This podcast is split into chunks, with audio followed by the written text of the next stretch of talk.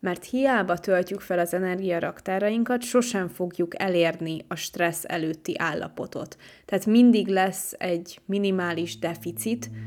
Sziasztok, Mucsi Anna vagyok, ez pedig a Kedves Testem Podcast. A mai nap szólóman leszek, és a stresszről fogok nektek mesélni. Tartsatok velem!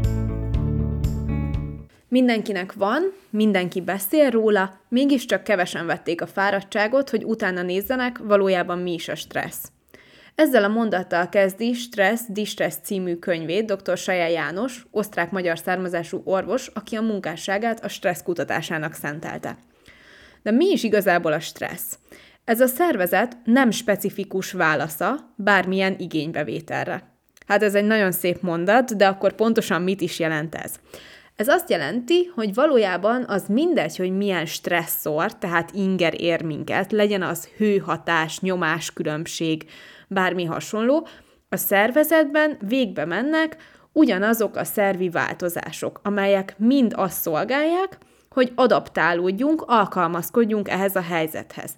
Tehát a feladat maga az az alkalmazkodás, függetlenül a stresszortól, vagyis a bonyodalom természetétől.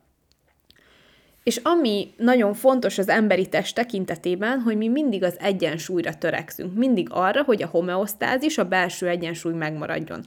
Hogyha ez felborul, akkor következnek be a betegségek.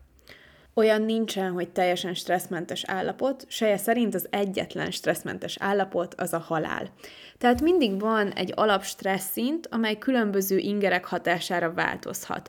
Az ingerek lehetnek pozitívak vagy negatívak, de igazából a testben létrejövő fiziológiás változások azok ugyanazok, attól függetlenül, hogy maga az inger az pozitív vagy negatív. Erre mondok egy nagyon egyszerű példát. Egyetem, vizsgaszituáció. Egész éjszaka tanultál, iszonyat fáradt vagy, alig várod, hogy vége legyen, csak szeretnél túl lenni az egészen, megérkezel, és meglátod, hogy ki a vizsgáztató. Hogyha ez egy olyan tanár, aki 10-ből 9 embert megbuktat, akkor ez egyértelműen egy distressz, tehát egy kellemetlen vagy káros stressz az adott helyzetben. Ha viszont ez egy olyan tanár, aki végtelenül jó szívű, és alapból kettesről indul mindenki, és igazából csak a húzott tételeiden múlik, hogy most négyes vagy ötös lesz, ez is egy stressz, viszont a kellemesebbik fajta. Azt szeretem nagyon a tudományban, hogy itt ha van egy hipotézised, tehát egy feltételezésed, akkor azt muszáj vagy vagy megcáfolni, vagy pedig bebizonyítani, hogy ez tényleg úgy van. És hogyha ezt cáfolod, tehát az derül ki, hogy neked nincsen igazad, akkor sincs semmi baj, mert ez is egy eredmény, és ezt is le tudod írni. Saja János is ezt csinálta 1936-ban, elkezdett bizonyítékot keresni arra, hogy a stressz valójában egy nem specifikus válasz. Patkányokat különböző ingereknek tett ki, például hőhatásnak, hidegnek, fertőzésnek vagy sérülésnek, majd pedig vizsgálta a bennük lezajló szervi változásokat. Most vonatkoztassunk el attól, hogy ez egy állatkísérlet, és próbáljuk csak a tudományos értékét nézni. És amit észrevett, az az volt, hogy mindegyik állatban az ingertől teljesen függetlenül a mellékvesekéreg megnagyobbodott, túlműködött, a csecsemőmirigy, tehát a tímusz és a, a nyirokcsomók zsugorodtak, illetve a gyomorban és a bérrendszerben fekélyek jöttek létre. Ezt nevezte el különböző káros hatásokra fellépő szindrómának, amely később a generális adaptációs szindróma, vagyis az általános alkalmazkodási tünetcsoport nevet kapta. Ezzel vált egyébként ő is nagyon-nagyon elismerté a szakmában. Az általános alkalmazkodási szindrómának három szakaszát különböztetjük meg. Az első az úgynevezett alarmreakció, ez az első fázis, amikor találkozunk a stresszorral, és hogy erre az adott pillanatban hogyan reagálunk. Ilyenkor két opció van a kanonféle vészreakció szerint, az üs vagy fus. Tehát vagy elmenekülsz egy helyzetből, vagy megküzdesz vele. Erre nekem egy nagyon jó példa, amikor valamilyen elsősegély szituációba kerülünk, vannak az egészségügyileg képzettek, meg vannak a laikusok. Azok, akik az egészségügyben dolgoznak, ők általában azt választják, hogy megküzdenek, tehát elkezdenek adekvátan segítséget nyújtani.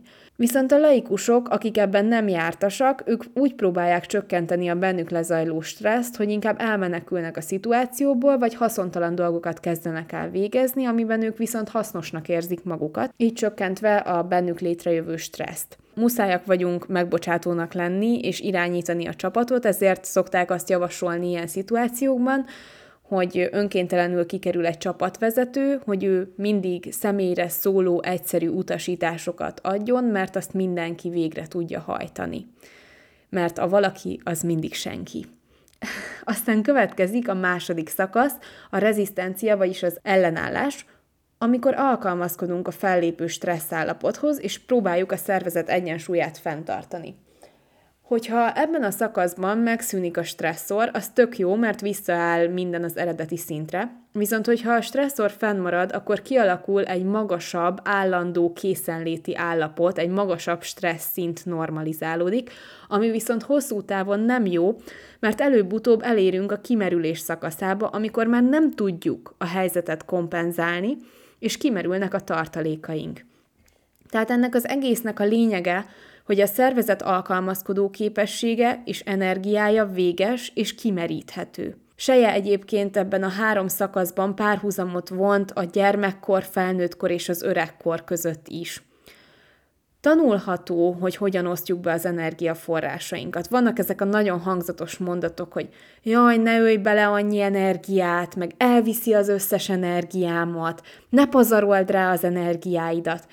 Na, ezek viszont nagyon-nagyon fontos mondatok, hiszen fontos, hogy az energiaraktárainkat olyan helyzetekre csoportosítsuk, amire megéri befektetni, és ne vesztegessük el felesleges dolgokra, mert ezek a tartalékok egyszer csak kifogynak. Seje vizsgálta azt is, hogy kétféle alkalmazkodási energiát különböztetünk meg. Az egyik a felszíni, a másik pedig a mély alkalmazkodási energia. A felszíni az az, ami szükség szerint azonnal igénybe vehető. Például, amikor vészfékeznünk kell autóvezetés közben, akkor azonnal tudjuk ezt alkalmazni. A mély alkalmazkodási energia ezzel szemben biztonságosan elraktározott tartalék, amihez nehezen tudunk hozzáférni.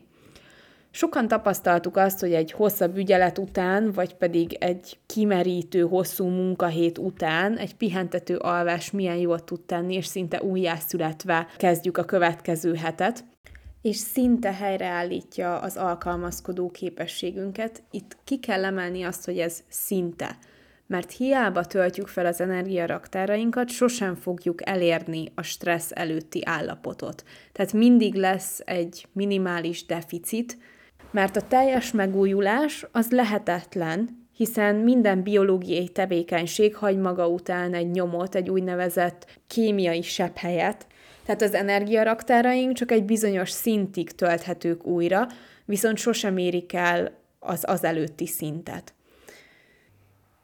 De akkor beszéljünk egy kicsit arról, hogy miért is rossz az állandó stressz, és miért javasoljuk annyiszor, akár egészségügyi dolgozóként, akár magánemberként azt, hogy csökkentsük a stresszt. Amit egyébként baromi egyszerű mondani, viszont nagyon-nagyon fontos. Mi minden történik egy stressz helyzetben a szervezetünkben? Szapor a szívverés, gyorsabban vesszük a levegőt, nő a vércukorszint, megnő az adrenalin szintje a vérkeringésben.